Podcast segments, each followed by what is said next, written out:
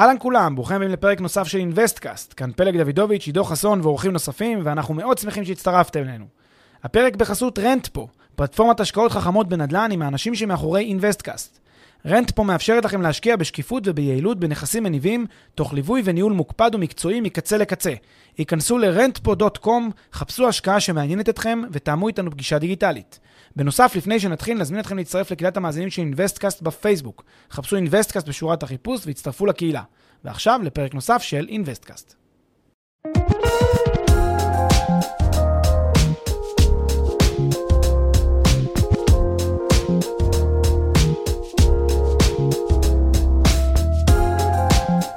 אהלן פלג, מה העניינים? היי עידו, מה העניינים? נערכים לסגר השני? אה, למרבה הצער, כך נראה. כן, הפעם גם, אה, גם אנחנו נישאר בבית, אבל לא נוותר על ההקלטה של הפרק הבא, כן? זה בטוח. נמצא את הדרך, כן. טוב, אז אנחנו מדברים היום ברמה היותר אה, תכלסית על הערכת שווי נכסים, ומי שעוקב אחרי הפודקאסט ככל הנראה כבר שמע את הדיון היותר טקסטבוקי של הנושא, כי יש לנו פרק רלוונטי שהקלטנו בעבר לגבי העניין הזה. אבל היום, כאמור, אנחנו רוצים לדבר על שווי נכסים ככה ברזולוציה יותר אה, נמוכה, אה, יותר אה, רגליים על הקרקע, יותר פרקטיקה. כן, אז הפרק הזה הוא למעשה הפרק הפרקטי שעונה על שאלה שמסקרנת הרבה מאוד אנשים, וזה כמה בעצם שווה הנכס שלי, כמה שווה הדירה שלי. ולמעשה אנחנו נסביר את התחילה, את המורכבות של השאלה הזאת, נסביר... כן, נבין מה, מה, מה השלבים שאני צריך לעשות כדי להגיע לתשובה לשאלה. אה, אז מצד אחד נסביר את המורכבות, ומצד שני גם אנחנו ניתן איזה כמה, כמה דרכים יותר אה, פרקטיות ופשוטות להגיע לאיזשהו קירוב מאוד מאוד טוב. ואני מניח שדברים יתבהרו לאורך הפרק. יפה, אז אה, אני מציע שכדי שיהיה איזה מצע לדיון, אז בוא פשוט ניקח, לא יודע, דירה לדוגמה, נניח דירה בחדרה, 90 מטר, ארבעה חדרים, קומה שלישית, עם מעלית, בניין ישן לפני תמ"א עם חנייה לא צמודה, אלא מש, משותפת. עכשיו, זה מה שאני יודע על הדירה, ואז אני פותח את אתרי התיווך, פותח uh, דיווח עסקאות באתר של רשות המיסים, רואה דירות דומות באזור, לא בדיוק אותן דירות, אבל בערך, ואז מה? כאילו, מה, מה אני יכול להסיק לגבי הנכס הספציפי שלי מעבר לקבלה של איזה קריאת כיוון כללית כזאת? כן, זהו. אז מעבר לקריאת כיוון כללית, אה, הרעיון הוא באמת ללכת להשוואה אה, ו- וכאן צריך להבין שעושים השוואה שהיא השוואה אינטליגנטית, השוואה חכמה, שמתחשבת בכל הפרמטרים שציינת כאן. ציינת כאן, אה, אני כבר לא זוכר, אה, חדרה, 90 מטר, קומה גבוהה יחסית, כן מעלית, לא מעלית. אה, אמרת שהולך להיות שם איזשהו שיפוץ, אה, האם זה דבר טוב, האם זה דבר לא טוב, אז חלק יגידו שזה יתרון גדול, חלק יגידו שזה יתרון פחות גדול, אה, חלק יגידו שחניה משותפת זה טוב, חלק יגידו שחניה משותפת זה רע, כל אחד וה, והזוויות שלו, אבל מה שצריך להבין זה שבסופו של דבר את כל הדברים האלה, זה אפשר לקרוא לכל הדברים האלה ביחד רעש. זה, זה רעש, כי בבסיס, המוצר הבסיסי, וזה צריך תמיד לזכור, גם בנדל"ן וגם בכלל בהרבה מאוד דברים בחיים, המוצר הבסיסי זה תמיד יהיה, אה, רוב הערך ייקבע על פיו. והמוצר הבסיסי זה המטר מחיה שאני יכול לגור באותה אה, דירה. לכן ציינת 90 מטר דירה, זה הדבר הבסיסי. אז אני צריך בעצם לעשות פעולה שנקראת נרמול או פירמוט, להביא למונחים, מה שנקרא אקוויוולנטים, את הדירה הזאת. אז אני צריך כאילו, קודם כל, כשאני עושה את ההשוואה שאתה דיברת עליה, הרי למה אני בעצם עושה את זה? כי אתה אמרת עכשיו איזושהי דירה מאוד מאוד ספציפית. אתה לא התייחסת פה למשל לכיווני אוויר, אבל זה גם רלוונטי. לא התייחסת פה לזוויות, זה גם רלוונטי. אה, יש המון דברים ספציפיים לדירה הזאת שמאוד מאוד אה, רלוונטיים לגביה, ותמיד כשאני אקח דירה נוספת, היא כבר לא תהיה בדיוק אותו דבר. אחד הדברים שמאפיינים את הנדל"ן זה הייחודיות של הנדל"ן. כל נכס עומד בפני עצמו, ואף נכס לא זהה בדיוק לנכס אחר. אפילו שני נכסים באותו בניין, שבאותה קומה שפונים בגדול לאותו מקום, שניהם באמצע הבניין פונים פחות, עדיין שניהם שונים, במחיר שלהם אפילו לפעמים שוני יחסית משמעותי בגלל הרבה מאוד פרמטרים. אמ, ולכן מה שצריך לעשות זה בעצם לנרמל את כל הדבר הזה, להביא אותו למונחים, למונחים אקוויוולנטיים, ובעצם למצוא את השווי למטר אקוויוולנטי, זאת אומרת, את השווי למטר, שהוא השווי למטר שהכי כאילו גולמי שיש כאן בסיפור, ואז אחרי שלקחתי את השווי הזה, אני צריך להתחיל להלביש על השווי הזה את אותם אה, פרמטרים שרלוונטיים לדירה שלי, כמובן אני צריך גם להתחשב בשטח של הדירה הספציפית. בוא נגיד שבאמת איכשהו הצלחתי לעשות, אה, להגיע לאותו אה, שווי אקוויוולנטי למטר, או לחילופין מצאתי, לא יודע, 2, 3, 4, 5 דירות עם מאפיינים ממש ממש דומים, כמו שאתה אומר, שום דבר הוא לא אחד לאחד, אבל מאוד מאוד מאוד דומה. ועדיין, אחרי הנרמול והפירמוט, או אחרי זה שהשוויתי לנכסים מאוד מאוד דומים, אני מגיע לאיזה טווח של בין, אה, לא יודע, בין 18 ל-22 אלף שקל למטר. איך אני יודע מה המחיר הנכון, המדויק לדירה שלי? זהו, זאת באמת נקודה שחשוב uh, לשים עליה דגש.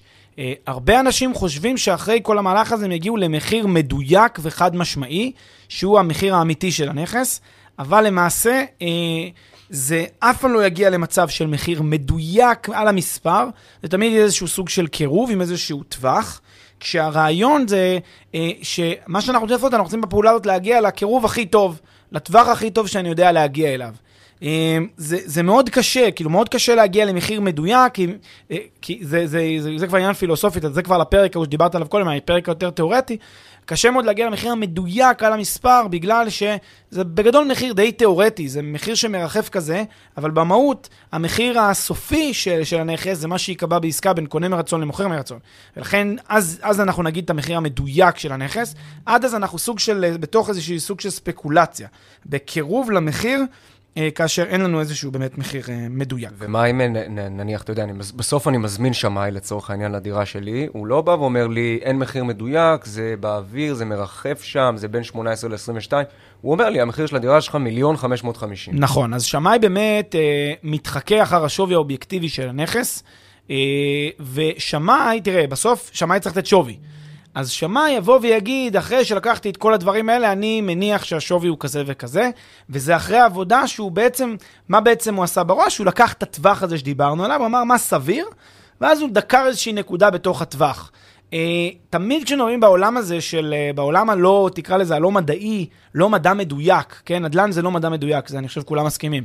בעולם הזה שהוא לא מדע מדויק, שזה לא איזה, לא יודע מה, uh, שאלה מתמטית עם, עם נגזרות ועם חישובים כאלה ואחרים, אז אין באמת תשובה חד משמעית. ואז תיקח עשרה שמיים, תקבל כנראה עשר תשובות שונות לגבי השווי, על, על, עד לרמת הנקודה העשרונית, אתה כן תקבל שכולם פחות או יותר נמצאים בטווח הזה של אותו, אותו מספר, כנראה אם הם שמאים טובים. אז זה הממד הסובייקטיבי הזה שאתה מדבר עליו, כן? יש איזה מין טווח כזה, עשרה שמאים יגידו דברים שונים, אבל בסך הכל זה נמצא, הם נמצאים קרוב אחד לשני בתוך איזשהו טווח.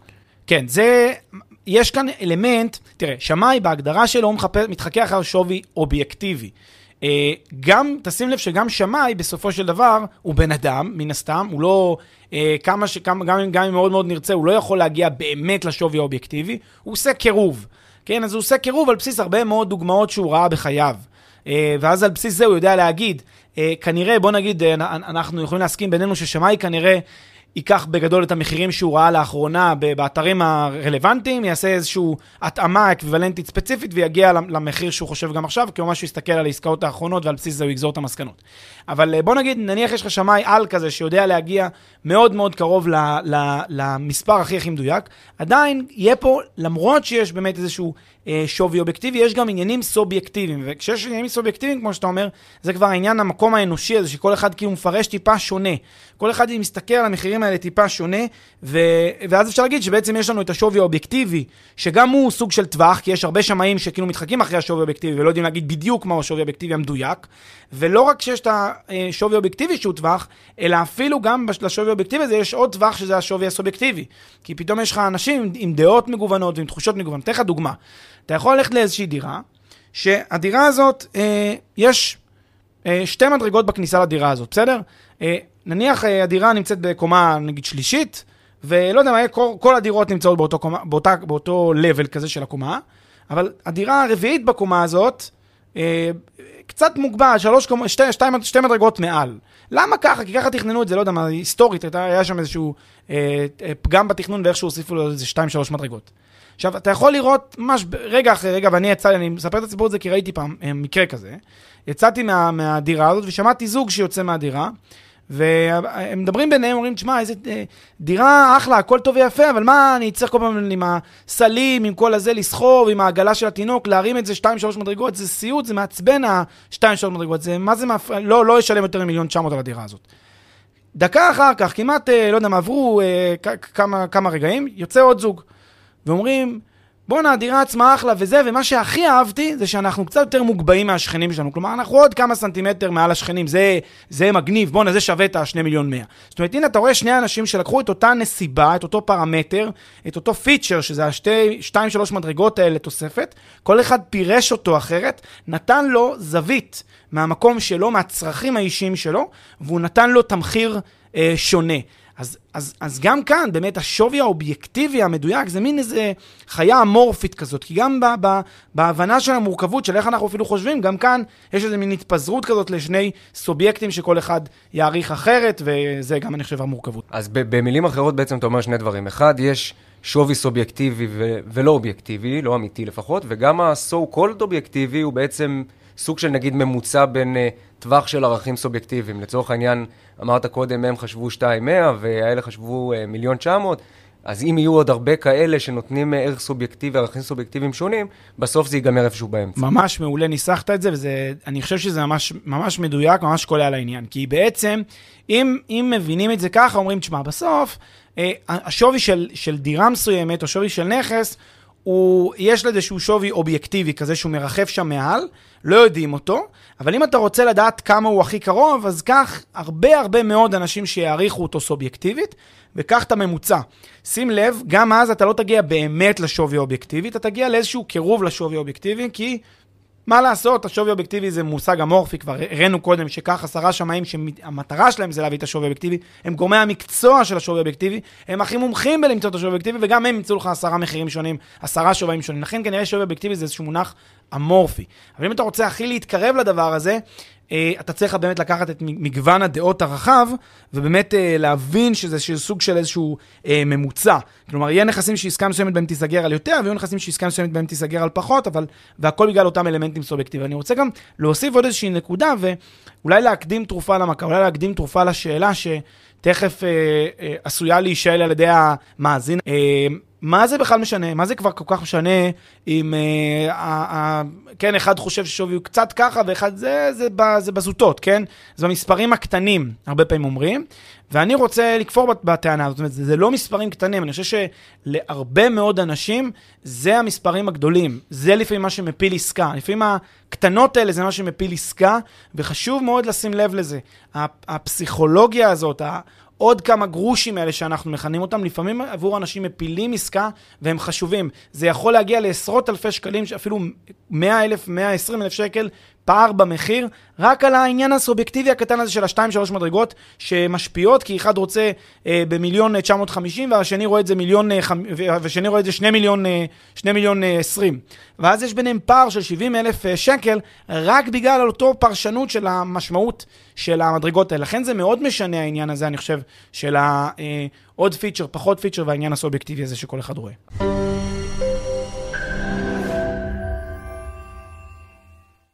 לפני שנמשיך, כמה שניות מזמנכם. הפרק בחסות רנטפו, פלטפורמת השקעות חכמות בנדל"ן עם האנשים שמאחורי אינוויסטקאסט. רנטפו מאפשרת לכם להשקיע בשקיפות וביעילות בנכסים מניבים, תוך ליווי וניהול מוקפד ומקצועי מקצה לקצה. היכנסו ל-rentpo.com, חפשו השקעה שמעניינת אתכם ותאמו איתנו פגישה דיגיטלית.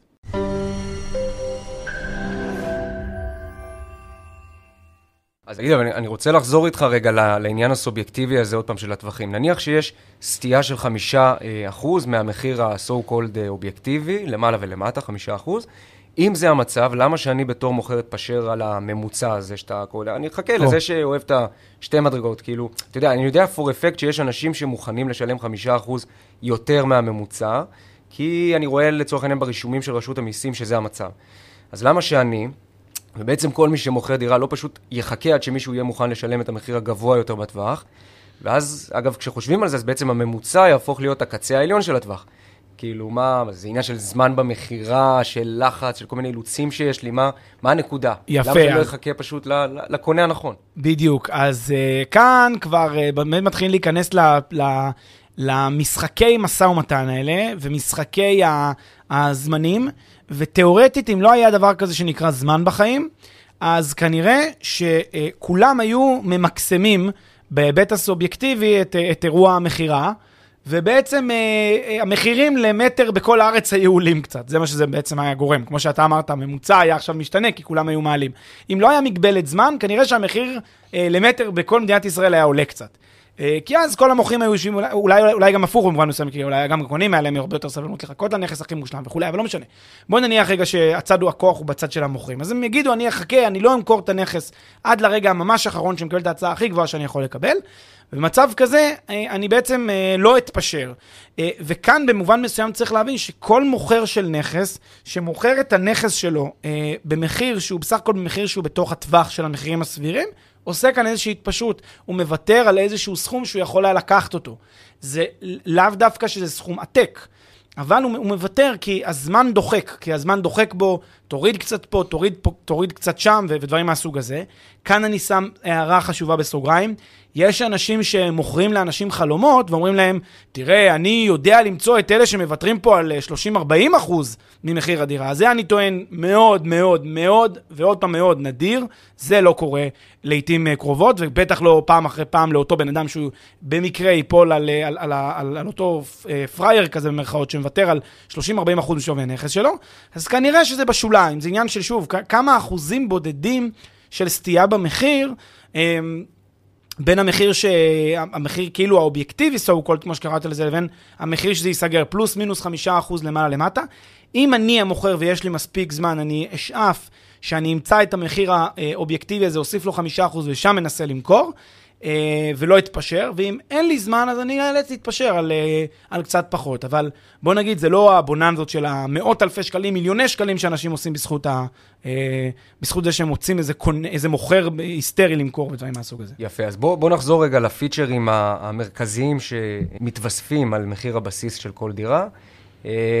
כן, שהוא נובע לצורך העניין מערך הקרקע ועלויות הבנייה וכולי. איזה פיצ'רים מרכזיים משפיעים על uh, מחיר הדירה? למעשה יש המון פיצ'רים שמשפיעים על מחיר הדירה, ואני רוצה רגע שלפני שנגיד אותם, אני רוצה לנתק רגע את הפיצ'רים שמשפיעים על מחיר הדירה כחלק מה... לא יודע מה, הרחוב או הסביבה הקרובה שלה. קחו בחשבון שעל דירה יש כל כך הרבה פרמטרים שמשפיעים על המחיר של כל דירה. המון דברים. זה מתחיל מלמעלה למעלה, מרמת המדינה, ויורד לרמת העיר, ויורד לרמת השכונה, ויורד לרמת האזור בשכונה, ויורד לרמת האזור ברחוב. וכל הדברים האלה, למשל, אה, כמה אני קרוב לבית הספר, וכמה אני קרוב ל, ל, אה, לקיוסק הכי קרוב, או לסופר הכי קרוב, וגם יש מחקר מעניין שאומר שלמשל לפיצ'רים האלה, כמו קרבה לסופרים, יש חשיבות מאוד גדולה על המחיר. כל מיני דברים שמשפיעים על המחיר של הנכס, שאני כרגע שם אותם בצד, כי אני רוצה להתמקד בדירה עצמה, בוא נגיד בהשוואה לאחותה באותו בניין. ולמה זה חשוב ההשוואה לאותו בניין? שוב, כי אני עושה פה איזשהו תהליך של נרמול. אני אומר, מה משפיע על המחיר למטר ב- ב- ביחידה הכי קטנה שלו, ב- ב- בינו לבין מקבילו. וכאן אפשר לשים, אה, אה, כאן אפשר לשים כ- כ- כ- לשם השוואה, לאו דווקא דירה באותה, באותו בניין, אבל נגיד דירה בבניין סמוך, או, ד- או בניין מול, קחו את נגיד הדירה הספציפית והמספר אה, בניינים שמקיפים את הבניין ש- שהדירה הזאת נמצאת בה. אז מה הפרמטרים, מה הפיצ'רים האלה שמשפיעים על השווי? אז... אה, לא, לא לפי סדר חשיבות, אני אולי תכף אתן קצת מספרים אה, כללית כזה, כדי טיפה לסבר את האוזן, אבל מעלית משפיעה כמובן, אם קיימת או לא קיימת, אם זה אה, בניינים שלא קיימת מעלית, כמובן שזה משפיע על שווי הדירות. מתחת לארבע קומות, אז שתי קומות, שלוש קומות לעלות מעלית, כמובן ארבע קומות לעלות בלי מעלית זה די סיוט, ודי משפיע על שווי הדירה. קיומה של חנייה, אם היא חנייה צמודה בטאבו, אם היא חנייה לא צמודה, אם היא חנייה משותפת. אה, חשוב מאוד לשים לב לדקות הזאת, וגם כמובן שזה מאוד מאוד משפיע. אה, כמובן שגם יש דברים שהם אה, בגדר אה, נוהגים וכל מיני דברים כאלה, גם זה בא לידי ביטוי במחיר, למשל, וכבר נתקלתי בזה פעם, שהיו נוהגים בין שכנים שיש חנייה שמישהו משתמש בה כדרך קבע כבר הרבה מאוד שנים, ולכן הוא, הוא כאילו אומר, זו חנייה שלי, אני רגיל להשתמש בה. לא, אם זה לא מופיע, אם זה לא צמוד, אם זה לא רישומית, או בתקנון הבית המשותף, או צמוד בטאבו, או משהו שהוא מוסדר מבחינה משפטית בין הדיירים לבין עצמם, אז הנוהגים האלה אין להם בסוף חשיבות. יש, אבל היא, היא, היא לא שווה את מלוא השווי של החניה, היא לא שווה את מלוא המחיר של החניה. אז אה, זה למשל חניה, ואגב, גם חניה זה משהו שהוא פרמטר בעצמו, שהוא נשען כתלות בשאלה מהו ביקוש, uh, uh, מהו הביקוש לחניה באזור. לא דינה של חניה בתל אביב, לדינה של חניה בכפר סבא ולדינה של חניה בעכו. כל, אה, כל חנייה עומדת בפני עצמה, והמחיר של חנייה משתנה כאמור גם כתלות בביקוש. אה, כיווני אוויר, טובים, לא טובים, יש כל מיני כיווני אוויר שנחשבים פחות טובים וכאלה שנחשבים יותר טובים. למשל, אני יודע שדירות שפונות למערב אה, סובלות במהלך רוב שעות היום יותר חום. אז בבוקר, למשל, השמש אה, זורחת, זורחת במזרח, אז אה, בשעות הבוקר יחסית יותר קר, הדירה מתחממת מהשמש, אבל במערב, רוב שעות היום, ת, תניחו, לא, לא רוב, אבל חלק גדול משעות היום, השמש הולכת דרך דרום, ובעצם אה, אה, קרני השמש מגיעות למרפסות ולחלונות שנמצאות, שפונות מערבה או דרום מערבה, ואז בעצם זה נורא מחמם את הדירה. אז יש שיגידו, תשמע, לי טוב שיש יש, אה, אה, יש שמש אה, רוב היום על הדירה, ויש שיגידו, לא, זה מחמם לי את הדירה, ובמדינה חמה כמו ישראל, זה פוגע לי בשווי הדירה. בקיצור, יש כאן... גם פה יש איזה ממד של סובייקטיביות. גם פה יש, צפון, כמובן. אה, צפון אז הוא חשוך מדי, ודרום... מואר דווקא, מצוין, אם יש לך צמוד קרקע... בקיצור, זה, גם, בתוך, גם בתוך העניין הזה של הכיוונים, שאתה יכול לבוא ולהגיד, אחד מעדיף את זה, אחד מעדיף את זה, אה, יכול להיות מצב של אחד מעדיף מואר, אבל סובל מהחום, ואחד, זה מטריצה אינסופית כזאת. לגמרי, ואני חייב להגיד שגם, אה, שוב, אה, ותכף אני גם אגע בזה יותר לעומק, בסוף שמאי... אה, מקצועי, ידע לעשות את ההתאמות האלה, הוא ידע, יש לו גם תקינות שמאיות, גם אה, פרקטיקות שמאיות מקובלות, והוא יודע לעשות את האיזונים האלה בין הרבה מאוד פיצ'רים ובין הרבה מאוד משמעויות, אבל אני סתם אתן לך דוגמה קטנה. כך למשל, אם אתה משווה בין אה, כיוון דרום-מערב בצמוד קרקע, אז דרום-מערב וצמוד קרקע, אני חושב שהוא רוב שעות היום יוכל ליהנות, נגיד בית פרטי עם בריכה. אז, אה, אז כנראה שזה יהיה יתרון למי שיש לו צמוד קרקע עם דרום מערב, יותר מאשר צפון, אה. כי רוב שעות היום הוא יוכל ליהנות משמש, מ, משמש, כן? הוא ייהנה יותר שעות משמש לצורך העניין. בוא נגיד שיש הצללה בדירה הצפון מזרחית. סתם כדוגמה, כן? זה כמובן, אה, זה כמובן אפשר, אפשרות ראשונה לנתח את זה. קומה מאוד משפיעה, כן? אנחנו רואים את זה בהרבה פרויקטים שיש בניינים גבוהים הרבה קומות. כל קומה זה איקס אחוז תוספת, לפעמים זה בא לידי ביטוי ממש עוד, עוד כמה, אה, כמה שקלים אה, נוספים למטר אה, בתוספת, כי כל קומה זה לכאורה יותר גבוה, אתה גם יש לך פחות אה, רעשים, יש לך פחות, אה, אתה, אה, יש לך יותר נוף, אז יש יתרונות בדירות יותר גבוהות בדרך כלל. עורפי וחזיתי מאוד משמעותי. במרכזי ערים, דירות חזיתיות סובלות מרעש, מצפיפות, מזיהום. לא מצפיפות, אבל מהרעש של הצפיפות של התנועה ומזיהום אוויר לפעמים. דירות עורפיות נהנות הרבה פעמים משקט, מיותר...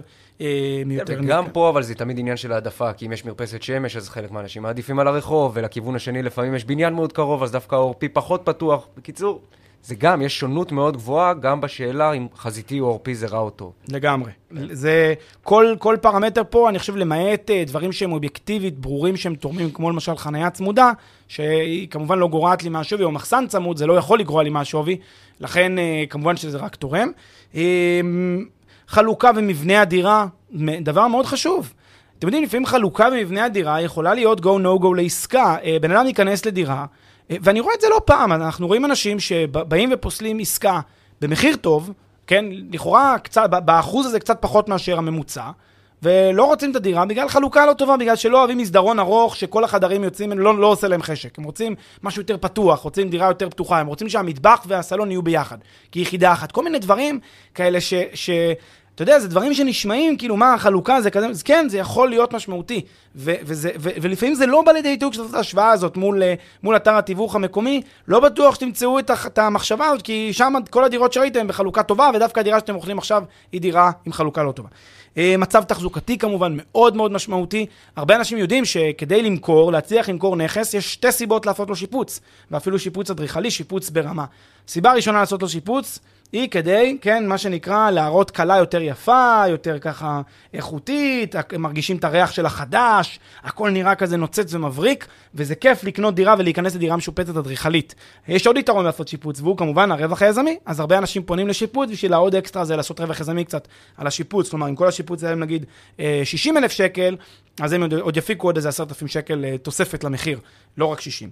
אה, רמת גימור כמובן מאוד מש, משמעותית, אם יש מרפסת, גג, אם יש גינה, אם יש הצמדות כמו מחסן, חנייה, דברים מהסוג הזה, זה כבר אמרנו. ואפילו טיב הרכוש המשותף לפעמים משפיע.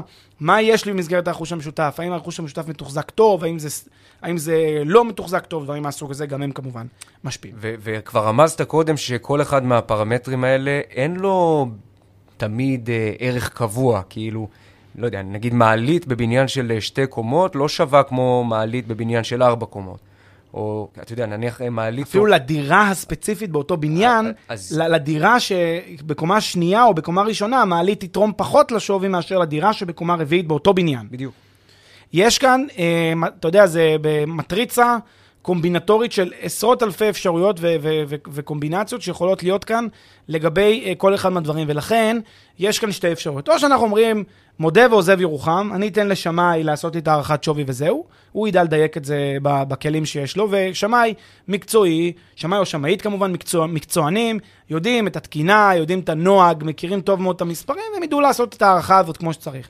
אבל אני חושב שבכלים של, כן, לעסקה סבירה, אפשר ב- לקבל רושם די טוב, מושג כללי די טוב, אם יודעים לעשות את ההשוואה. אני אתן רק אולי, אה, אה, אה, אולי תכף, לקראת סוף, ה, לקראת סוף הפרק, אני אתן איזשהו גם כלי עבודה, שאני חושב שהוא סדר פעולות שכדאי לעשות לפיהם, כדי אה, באמת להגיע לרמת הדיוק הזאת ש...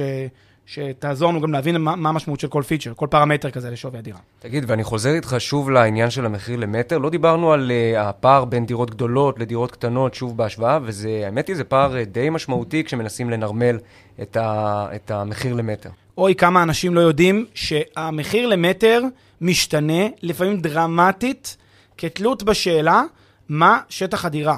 אה, למעשה, כדאי, אני חושב, כשאתם אה, בודקים, תראו, אם אפשר היה לעשות אה, טבלה, שבה אתם לוקחים ממש את המחיר את, ה- את השטח של הדירה שלכם, בדיוק, ומחפשים עכשיו איזה מספר תצפיות, כן, תמיד לא מספיק תצפית אחת במדגם, אתם צריכים עשרות תצפיות, מאות תצפיות במדגם כדי שיהיה מדויק כמה שיותר.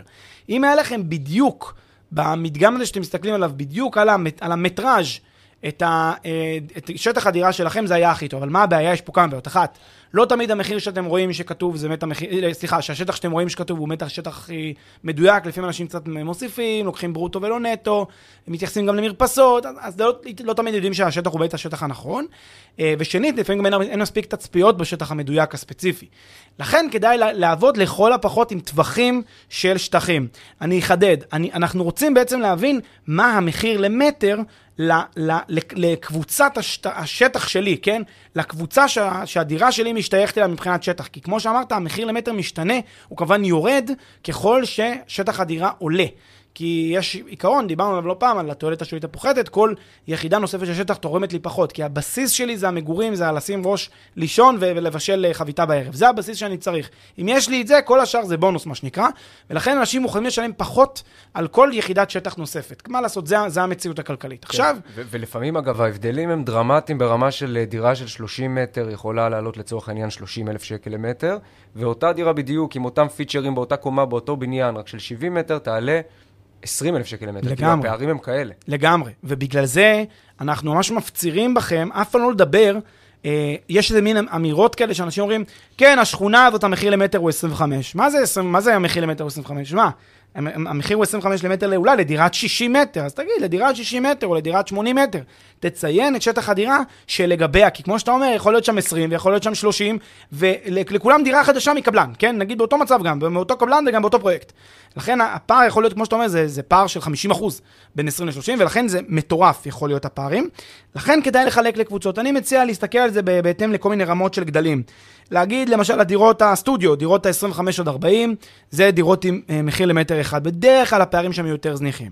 אחר כך דירות של שני חדרים, 40 עד, אה, עד אה, 60 מטר, אחר כך דירות שלושה חדרים, 60 עד 80, ארבעה חדרים, 90 עד 120, פחות או יותר, חמישה חדרים, 120 עד 150 בערך, ו-150 צפונה, אני חושב כבר פחות או יותר נגלה מחיר למטר די דומה. כמובן דירות ענקיות של 400, 500 וצפונה, כמובן שכבר זה כבר יותר אינדיבידואלי, זה כבר הרבה יותר קשה לעשות גם את ההשוואה, כאן צריך כבר באמת יותר אה, אה, נכון, להבין הסתכלות אה, רחבה יותר. לגמרי, וגם לגביהם הכלל הזה לא תמיד תקף, כי בדרך כלל יש להם, אה, אתה יודע, כל מיני דירות יוקרה, עם בריכות ועם אבל- מפלסים, זה וזה כבר זה סיפור אחר בפני עצמו. למשל, הייתה עכשיו אה, דירה, עסקה שדווחה, או לא עסקה, אה, דירה שמתפרסמת, הדירה היקרה בישראל, אה, בנדמה לי, בהרברט סמואל בתל אביב, שמעת על זה? דירה שהגימור שלה הולך להיות גימור, או שהוא כבר עכשיו גימור שמאפיין את הקרמלין, זאת אומרת, סך הכל גרים, אני חושב, ברמת חיים די, אה, די אה, סבירה. אה, עם הכל משיש ו- וזהב, נראה לי שזה נראה, נראה נחמד, ותג המחיר, 220 מיליון דולר. היא נקנתה במחיר, במחיר רצפה של 100, 110 מיליון דולר, לפני בערך עשור. אז זה, אתה שם לב, זה, אין, לזה, אין לזה דרך לתמחר דירה כזאת, כמה היא שווה. אין, אין דרך לדעת, כן נכון, לא נכון, זה כל כך אקראי, כמה זה ייגמר בסוף, אין, אין לי מושג. זאת אומרת, יכול להיות שעצם זה שהוא קבע 220, אז הוא כאילו העלה את השווי האובייקטיבי של זה גם, באיזה 70 מיליון, כי אף אחד לא היה מעלה בדעתו שזה יגיע לכזה מחיר מלכתחילה. אז כאילו זה שהוא כבר קבע כזה תג מחיר כבכלל מחיר הצעה, יכול להיות שזה גרם לשוק עוד יותר עניין בזה שזה העלה את השוק. קיצר, יש פה איזה מין כזה פילוסופיה על הדבר הזה. קיצור, כדאי לעשות את החלוקה הזאת לפי, לפי הגדלים. טוב, אני מוריד אותך מהקרמלין, ברשותך. נחזור לספירה שאנחנו חיים בה. ולסיכום אולי באמת השאלה שאיתה התחלנו, בואו נעשה את זה רגע סדור, פשוט, שיטתי. אה, אה, איך אני יודע כמה הדירה שלי שווה? יפה. אז אני הולך ל- ל- ל- לאתר התיווך החביב עליי, אה, והחשוב פה זה אתר תיווך שיש בו הרבה מאוד מה שנקרא תצפיות. אני עושה פה עבודה סטטיסטית עכשיו, כן?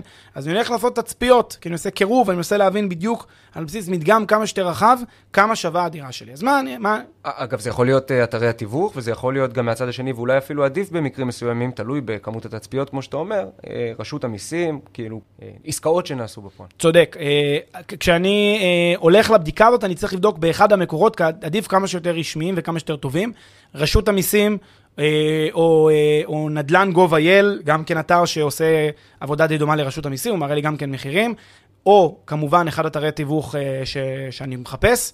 מגיע לאתרים האלה ומתחיל לבנות איזשהו מדגם שמתבסס על... אה, אה, שוב, אני, אני מחלק את ה... את, לוקח את הדירה, את השטח דירה שלי, נגיד הדירה שלי היא 90 מטר, כמו שאמרת קודם, אני אומר, טוב, זה בקבוצה של דירות ארבעה חדרים, 90 עד 120 מטר, פחות או יותר אני אחפש דירות בטווח הזה. בסדר? אז אני אה, הולך ומחפש עכשיו דירות בטווח של בין 90 ל-120 מטר ב, אה, ב, אה, בתצפיות. ומעלה אותם על אקסל. עכשיו, כל אחת מהדירות, כל אחת מהדירות, אה, אני צריך בעצם אה, להסתכל על כל הפרמטרים המיוחדים שיש לכל אחת מהן. כלומר, עדיף שבאקסל שאני כבר עכשיו אוסיף חנייה, אני אוסיף מעלית, אני אוסיף אה, מרפסת, אני אוסיף אם יש שם איזושהי הערה על הנוף. כלומר, ממש להתייחס לכל אחד ולעשות כזה מעין פיצ'רים באקסל, מעין בעמודות באקסל, לרשום כן או לא. כן, לעשות את זה יחסית בינארי, כדי שיהיה לי קל, קל, קל לנטרל את זה או לא. מרפסת אפשר לשים שטח, אבל כמה שיותר לעשות לי את החיים קלים, כי גם ככה יש כאן מורכבות בתמחור של זה, אבל לפחות לקבל איזשהו רושם כללי. עכשיו, למה אני עושה את הדבר הזה? בשביל, בשביל הנרמול.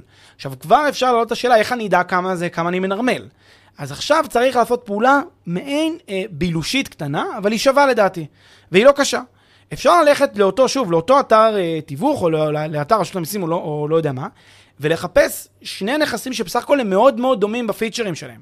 רק שבאמת, הם שניהם אותם פחות או יותר, אה, אותו אזור, אותה שכונה, אותו, הכל אותו דבר, אותו גודל, הכל מאוד מאוד דומה, רק שאחת מהם אה, יש לו אה, אה, חנייה, ולשני אין חנייה.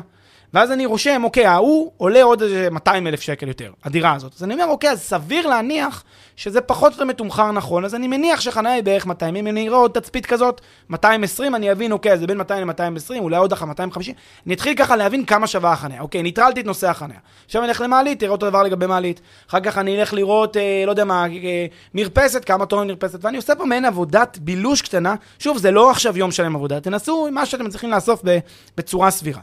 עכשיו מה שאני עושה, אני לוקח בעצם את, ה, אה, את הדירה שלי, אני אה, יודע את המחיר למטר המנורמל באזור, כן? כי לקחתי הרבה מאוד תצפיות, ניטרלתי את כל הרכיבים האלה שמשפיעים על המחיר של כל אחת מהדירות הרלוונטיות בתצפית, ניטרלתי אותם, וקיבלתי מחיר למטר ממוצע באזור. נגיד קיבלתי מחיר 25,000 שקל למטר. עכשיו אני הולך, חוזר לדירה שלי, ואני אומר, אוקיי, אני מנתק את כל מה שיש בה, את כל הפיצ'רים שיש בה, כן הצמדות, לא הצמדות, אני אומר, אוקיי, יש לי 25,000 שקל למטר, זה הממוצע כנראה באזור לדירות, 90 עד 120. הממוצע המנורמל. כן. הממוצע כן. המנורמל, בדיוק, האקוויוולנטי, מה שנקרא. אני כופל את ה-25,000 האלה בשטח הדירה שלי, מקבל את המחיר הבסיסי לדירה באזור, כן, לדירה כזאת שאין בה אלמנטים, ואז אני מתחיל להלביש על זה את הפיצ'רים שיש אצלי.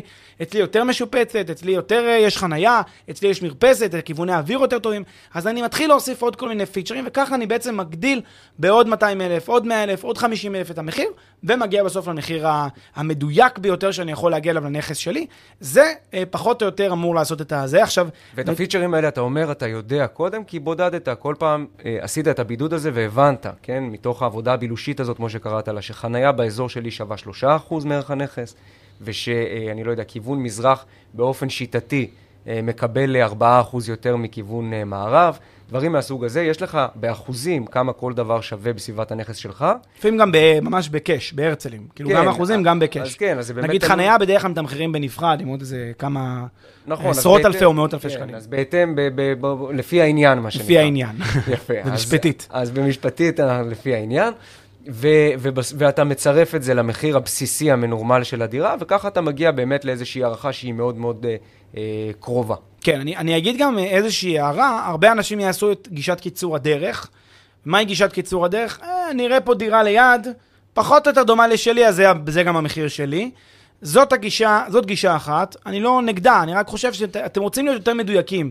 בטח מי שרוצה להציע את הנכס שלו למכירה, רוצה להציע אותו במחיר שהוא יותר אה, מדויק. אגב, לא רוצה... אגב, זה לא סותר, הרבה פעמים אתה יכול לבוא עם איזו היפותזה מתוך היכרות עם האזור הספציפי שלך, ופחות או יותר להכיר שיש אזורים שהם קצת פחות, אזורים שהם קצת יותר, אתה יודע שאתה איפשהו באמצע, לבוא עם איזו היפותזה, אבל אחר כך, לפחות כדי להצדיק את התזה שלך, תבוא ו- ותנסה לבחון את זה בצורה קצת יותר אה, טכנית, אה, מספרית, בתוך האקסל.